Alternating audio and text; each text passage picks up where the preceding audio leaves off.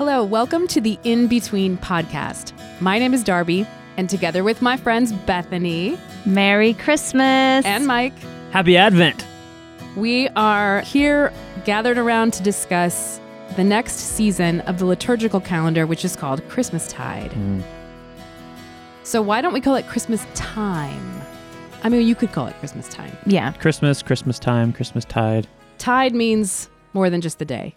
Yeah. Whenever you hear the suffix tide, you know we're It's talking s- about a season. A season. Mm. Yes. So I want to start with a quote that I read that I really love. And this is off a blog on the internet. If this is something that you wrote and I'm not crediting you, please forgive me.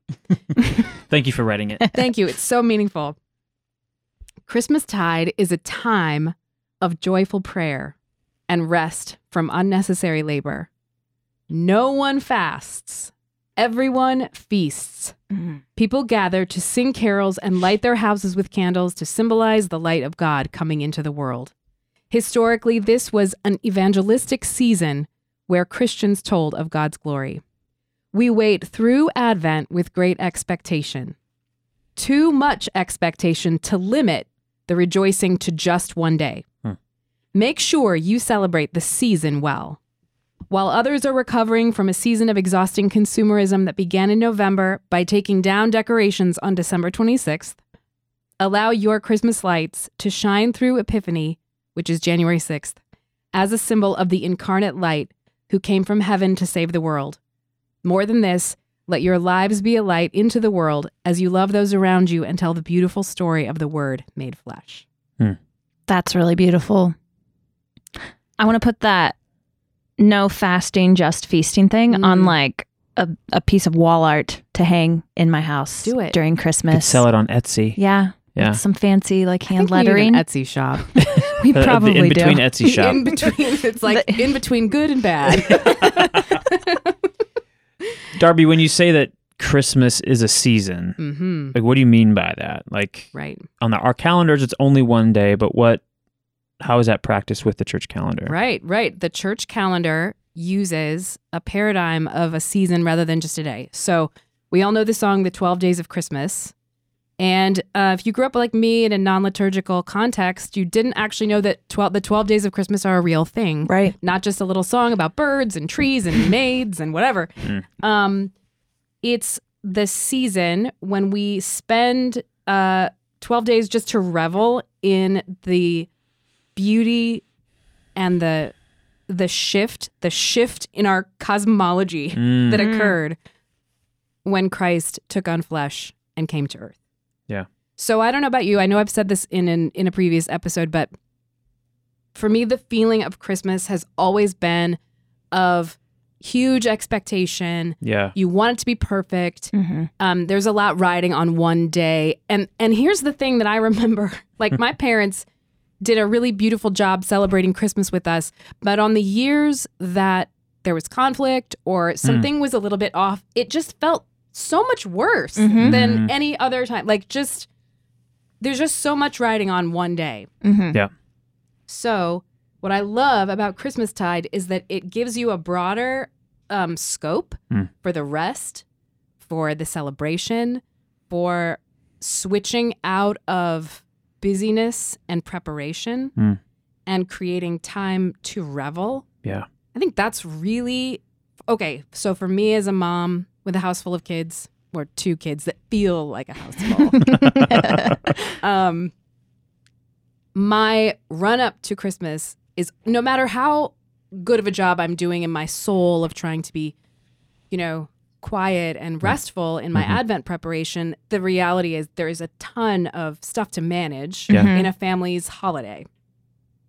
And so knowing that there is a 12 day period afterwards for me to take a little breath when I can, when I'm told by the calendar, the calendar instructs me to rest and slow down. Hmm.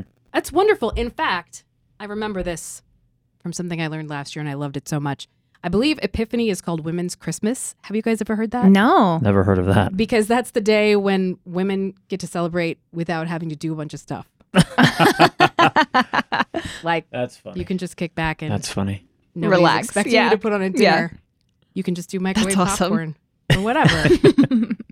you know, hopefully everybody's been sharing the duties along the way, but Right. That's that's the goal, maybe more than the reality sometimes. Anyway, so 12 days. So Christmastide officially begins on Christmas Eve at sunset, which is the end of the Advent period. Hmm. So the 12 days goes on through the 5th of January at sunset. And at that point, we start the Epiphany season. So January 6th is Epiphany. And we have an episode coming up to explain Epiphany and talk through all the details of what that involves. But for now, we're just focusing on those 12 days when we celebrate the birth of Christ and the incarnation. I like what you said earlier about the shift in the cosmos. Like th- that Christmas time, we, we celebrate the birth of Christ. That's when that's when things change. That's when God's promises through the ages began to be fulfilled. And one of my favorite experiences um, is going to Catholic Mass down the street at Mm. midnight at, at the Catholic Church, and right at the stroke of 12, you have trumpets and cymbals, and everybody stands up and starts singing, Oh, come, let us adore him. And it's one of the most beautiful, uh, cry right emotional moments because you just feel it in the room. Like Mm. 2,000 years later, the celebration of it still feels like something shifted in the in the Mhm. universe. And um, as a child, I think I sensed that. I picked up on that, but it Mhm. only lasted one day. Like Yeah. once Christmas Day was over, Mhm, what did we have to look forward to? mhm. Nothing. But now that I'm growing in this understanding of the church calendar and that it's 12 days and we get to extend this party um, over, you know, almost two weeks of time, that's just like, wow, that's that's really exciting to me because it it really speaks to there's so much more just to that one day. This is the reality of Christmas Day, the reality of Christ's birth should actually be interwoven and affect every day of the year. Mhm. But like we get 12 days out of the calendar year to just celebrate it, Really soak in to it. feast, To you know, feast. feast on cookies, feast on, you know, good dinners and uh feast on friendships, just having parties and hanging out with one another and um it doesn't have to be over. We don't have to cram it all in in December before the 25th. You know, we can we can spread it out through the end of the year. Yeah, I'm really I'm really drawn to that that quote that you read kind of right at the beginning, Darby, because I just it just sounds so wonderful. I think like when I go back and think about growing up how I experienced Christmas, I, I remember anticipating Christmas Eve more. And I think that it was because I liked our Christmas Eve service at church and there was just this excitement that like it's it's coming, it's not happening yet. Like presents, let's be honest. Like that's what I was consumed with. I'm Mhm. I'm that person. What kid isn't? Yeah, exactly. We're Um, all that person. and Yeah. so it was the anticipation that like honestly I think was more exciting and then when Christmas Day actually rolled around, it was like a huge letdown because you open up your presents way too fast. And then once that's done, you're kind of like, "All right, now what? Now I'm going to just hang around for the next couple days until I have to go back to school or Mhm. so I really kind of like you, Mike. I really like the idea of like treating the 12 days of Christmas as a feast and just like reveling in them. And yeah, it's just beautiful. And it's, I'm like, that's what I want to do. I don't even care about, I don't, I don't want presents. I don't care about that. I just want to like feast. I want to be with people that I love. Mhm. I want to slow down and I want to have a meaningful experience Mhm. of the season and think about it more than just all of the American commercial whatever that I've slowly taken in over the last however many years. Yeah.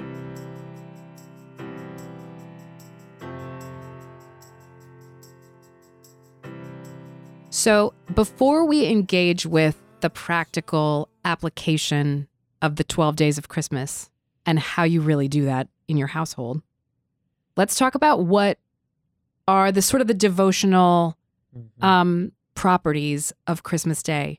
And we know that this is like a huge question.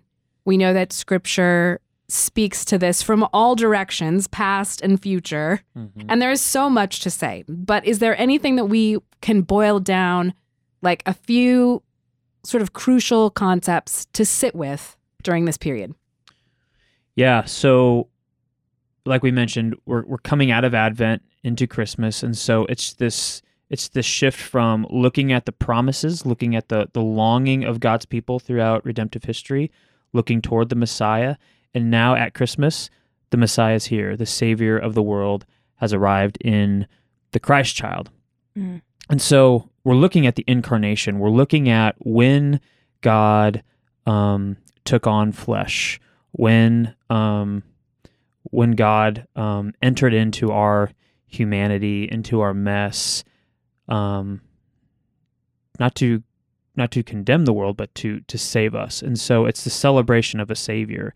It's a celebration of that salvation has been made possible. Um, without Christ, without God becoming man, there's nothing we can do to reach God. Mhm. There's nothing we can do on our own to get to Him. We needed Christ to come and save us, and so that's that's really the thrust of the celebration, um, and even kind of touches on the the even the evangelistic uh, direction of Christmas because we're actually asking Christ to be born in us, for for Christ to be um, born new in us, even as even as followers of Christ. We have to acknowledge that we've wandered, and and we need Christ to be Mhm. renewed in us every day, and um, we need to taste the the gospel afresh every day, and so. Um, we get to celebrate at Christmas this happening in Christ, and we get to pray towards that and and lean into that. Yeah, it's kind of a season of um invitation. Like we know that the Holy Spirit is active and with us at all times. But I'm really interested in the idea of inviting Christ to be born in us again. Like we have him. He's Yeah. in us. Yeah, And it, so it's not necessarily like this is the new thing that's happening. Right. But it's for some it could be. Yeah, for Mhm. some it Yeah. could be, and I Yeah. hope that it is. But it seems to me like um this is part of the cycle of repentance that we constantly Yep. walk through where in our struggles and difficulties and our sins, Mhm. we are constantly renewing our mm, our invitation to the Holy Spirit Yeah. to to awaken us, to form us, to bring us back to himself. And the idea of um inviting Christ to be born in us is related to that. We're we're doing that every day. We're Yeah. doing that every Sunday. If Yeah. our liturgy includes repentance Mhm. Yeah. and absolution. Um yeah. So anyway. Yeah, Yeah, Robert Webber in his book Ancient Future Time in his chapter on Christmas talks about that the the the spiritual emphasis of Christmas is the mystery of the humanity of of our humanity united to God. Right. And then Jesus was because Jesus was united to God, we through our union with Christ um in faith through baptism are united with God. Ooh, read it again. Read it again. Union with Christ. yeah. Those of you who have We're all big read Union uh, Christ fans. Rankin Wilbourne's book Union with Christ, you're going to love this. uh, the mystery of of humanity united to God. Because Jesus was united with to God, we through our union with Jesus in faith, signified by baptism, are united with God. yeah, which circles right back to Emmanuel, God with us. Right, right. And so he he encourages us to to partake in these. He calls them ancient steps that speak to our union with God. He says, step one, conversion and continual repentance. Mhm. So if you're not a Christian, step one is conversion. Uh, repent and and turn to the Lord, confess your sins to Him, and put your faith in Him. But for the Christian, that doesn't stop. You know, we're continually Mhm. repenting. Step two is the liberation of the passions from the first Adam. So we we even though we're saved, we still have uh, wounds, we still have weaknesses, we still have sin patterns that we need to be liberated from. That's where the that's where the repentance comes in. And then step three is continual continuous prayer. We're always praying, we're always talking with God because we are united with Him. And so those are the things that He encourages us in this Christmas time. Is which what I- think is funny about that. It's not very different from a normal Christian life Mhm. But it's one way to in those 12 days just really lean into that Mhm. and and find the joy of your salvation as you confess sin as you repent and as you just talk with the lord praying with him It's interesting. I mean, I think I think we'll get to this later as we continue on with this with this podcast and get to the season of Lent, where Lent is a season of repentance Mhm. And confession, but it's much more sorrowful a little bit, Yeah. and this is more joyous. Yep. Yep. and that's really interesting and intriguing to me because I think you need the you need both. You need to feel the weight of sin and grieve it and be sad that it's our state, Mm-hmm.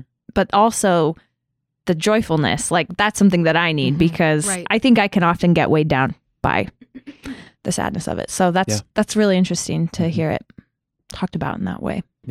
I think there's another component to this, which is that as Christ is born in us, we have to be careful and intentional about practices that um, put us in a position to help other people and reach outward. Mm. Um, so I feel like this is something that my family we we make little gestures at this every year, but we still don't really have a solid practice of um, some kind of gift that we give, um, Mm. something we do in our city. Mm. Um, so it's kind of it's kind of spotty, Mhm. and that's something that I really want to work on. Do either of you guys have a consistent practice of maybe serving a meal at the homeless shelter or um, gifts that you send to kids overseas? Or I know there are many ways you can engage this, but I'm just curious about what you do.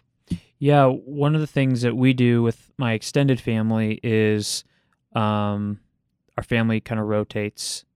Um, the families rotate on picking a charity or a cause, and we all uh, put our money, we compile our money together, and we give towards that Mhm. cause, just a- Mhm. as an act of like humility and just realizing that there's more to Yeah. Christmas than us receiving, but we also want to give to to others who um, aren't maybe experiencing that the the the, the receiving of gifts, and so um, that's been um, women's shelters, that's been ministry ministries that have helped with women transitioning out of the out of prison, out of incarceration. Um, and it's also been um, things like the Open Door Mission. Mm-hmm. Right. And again, like I think as we like a good analog to this is our repentance conversation, which is it's something we do all the time, and we don't want our giving to just be a holiday activity. We want it to be woven into the rhythms of our daily life all year round. Um, but but like you've said already, Mike, this is kind of just a time of special attention Hmm. on those things. And ever since Charles Dickens wrote A Christmas Carol, Yeah. people have been more mindful of giving. Maybe even before that, I don't know. But I know that that book was a big cultural event, Oh yeah. and it was like really transformative when it uh, was released. So I, I think about that a lot because I'm a literature person and I love Charles Dickens. Um. Anyway, but yeah, just the import of generosity at this time of year. Yeah. Yeah. Yeah. Usually my husband and I do look for ways that we can help people within our church Mm. financially, um, friends, whatever. We'll Refugees, I Refu- happen to know. Oh, yes. Yep. you were generous with a family that we were helping get settled. Yeah, yeah. So stuff like that. It's kind of like keeping our ears, our eyes and ears open to seeing the needs of others around Mm. us that we can help Mhm, and helping when we can. mhm. Yeah.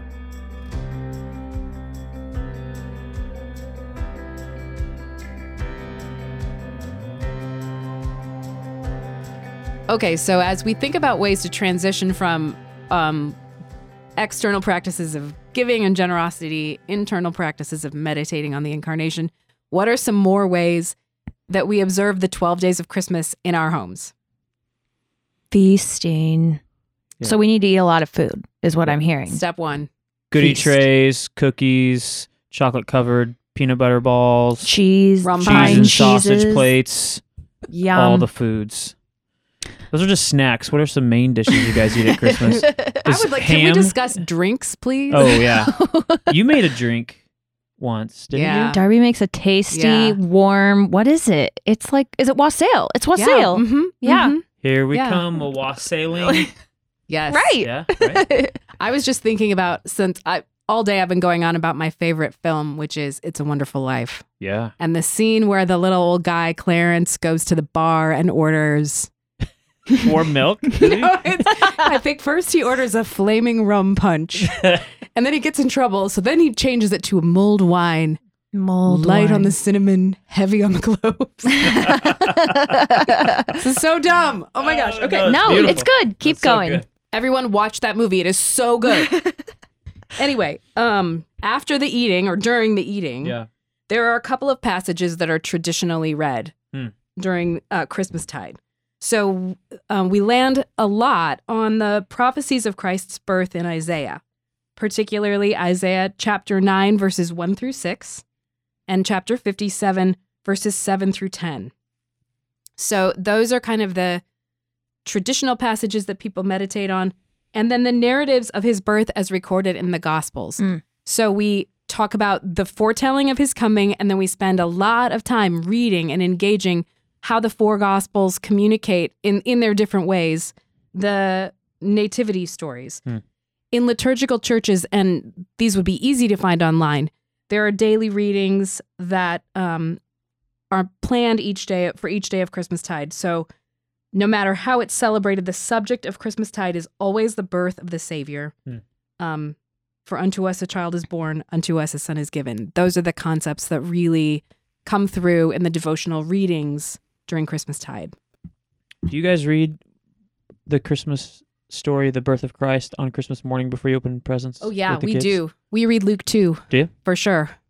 Yeah. That's something we've never done, but Always as a kid, Yeah. all the way through. really, Yeah, Really? definitely. We were- do it now with Alan's parents um, before we open presents. It's just torture when you're a kid ready to rip Mm. your presents Yeah. open and your parents are like, "Wait, wait." Yeah. No, but now I love it. Yeah. and it feels like really gross to rip into presents before. yeah. like if you Mm. Totally. haven't if you haven't tapped the brakes to like Mm, get your brain around what's really happening, it just ugh.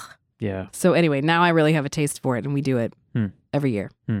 So here are some other ways we can try observing Christmastide. Um, I'm always lazy about putting Christmas decorations away, so I am winning at this one. Keep your nativity scenes on display and don't take down your tree. Keep your Christmas lights up on each day as the day ends and the sky darkens. Mm, Light candles near your manger scene, if you have a manger scene, uh, perhaps while the family eats dinner. So keep Hmm. the Christmas vibes going um, through the 12 days. Yeah. Don't take your decorations down on December 26th. no. Yeah, we leave we leave our stuff up at least until Epiphany. Um, there might be a slowly a slow uh getting the living room back to normal getting ready back for you know back to school and like but we typically leave the majority of our stuff up and Mhm. on and the music going until you know epiphany january 5th january 6th whenever it falls Yeah. I think another traditional way that people observe this period is by hosting Christmas parties after Christmas. Mm, So much like of the that. Russian anxiety has come and gone, and people are people actually have a little more space in their schedule. yeah So um, that's one way that you can observe, and also is a fun idea. I think even even if it's too late to have a Christmas party, um, I have heard of people hosting Epiphany parties, Ooh. which sounds really fun. So Epiphany celebrates the feast of the Magi and their gifts to the um, to the Christ child. So candlelight, wonderful food, singing Christmas carols and hymns, and spending time with people who are important to you and who are blessing in your life. I think this is lovely, and I um again back to the internet as my source of all knowledge. um, not really. I don't really like it that much. But uh, this one really cool blogger said that in her family, um, where people have like a literary bent, that the Epiphany party would often be a chance to bring your favorite poem Hmm. or Hmm. your favorite passage of scripture, and you would kind of just do readings for each other, which I Hmm. think is a great that's, idea. That's really cool. Yeah. Um, you mentioned Christmas hymns or carols. hmm Um, we kind of talked about this in the Advent episode, but there are some Christmas hymns that we probably shouldn't sing until Christmas time. Mike, what are those? oh gosh i mean Rudolph the Red-Nosed Reindeer. well, that shouldn't be sung First and foremost. That shouldn't be sung. that's worked its way into your worship service we have a I'm bigger problem. Um, yeah, I mean, some would say like you can't sing "Joy to the World" until Christmas, but Mm. actually, that song was written uh, as an Advent song, looking forward to the the second coming. So, um, depending on which side of the argument you fall on, you Mhm. know, there there's some leeway there. Um, I know at our church, "O Come, O Come, Emmanuel" is um, a good song that we sing in Advent. But as we get closer to Christmas, our songs get a little bit more celebratory, a little bit more focused on the birth of Christ. Um, songs like "O Come O Ye Faithful," um, "Angels We've Heard on High," Mm-hmm. um, Away in a manger. Away in a Manger, Hark the Herald Angels Sing. Um, and there's plenty of good, you know, modern hymns too. Um, Come Behold the Wondrous Mystery is a good song um, from our friends down in um, Texas, um, Matt Boswell and Matt Papa. Um, that kind of straddles both seasons of, of Advent and Christmas. So there's lots of good songs to kind of tap the brakes on during Advent and then just, you know, play those two Sundays of, of Christmas tide that um, that are they're good for for worship and then also in like in your in your home um and there's tons of good music Mhm. that you can listen to and sing um what are, what are your guys' favorite christmas like I mean, Mariah, Advent, Mariah Christmas, Carey. any, any. No, I love all i want for music. christmas is you It's the best. Yeah. It's the, it's the yeah, it's the best. yeah that turns everybody into dancers in our household Mhm, mhm, it's fun. um Oh, but I mean, some of the really old English ones are amazing. Like one of my favorites is "Lo, How a Rose Ere Blooming," Oh, which yeah. refers to the prophecies about the birth of Christ. It's Yeah. just gorgeous. It's a beautiful tune. all um, mortal fe- flesh keep silent yeah, like ooh, haunting. Yeah. I love that one. Yeah, I like the moody Christmas songs. the ones that you're just kind of like, ooh, Ooh. Christmas. Oh, in the bleak midwinter. yeah. yeah, yeah, so good. yeah yeah, because we are in the bleak midwinter. yeah especially in the middle of the united states nebraska Hey, Mike, are the Christmas colors red and green? Uh, you would think so because everything is red and green. Um, and it's actually okay to decorate with red and green, but um, the the church calendar um, has these seasonal colors of gold and white for Christmas tide, and so uh, in Christmas we have this theme of light. The light is coming. The light of the world has come, and he Jesus is represented in the in the purity of a child, and so with that that theme of darkness and light, we see that night is gone and that the dawn has arrived. And so in Christmas tide, we use white to represent light and purity. And um, both in, both gold and silver have been used along with white to just further emphasize lightness and, and brightness and um, glory uh, of that we experience in this season. An- another aspect of observing Christmas tide is uh, observing feast days. And um, there are a variety of Christian traditions who um, venerate some, like Catholics venerate saints, different saints during this period. Protestant traditions remember um, Saint Stephen the First Martyr, Saint John. We remember the slaughter of the innocents from Matthew chapter 2. Um, so this week, kind of whatever your tradition um, suggests, this is a time to reflect on these narratives, um, just engage them prayerfully.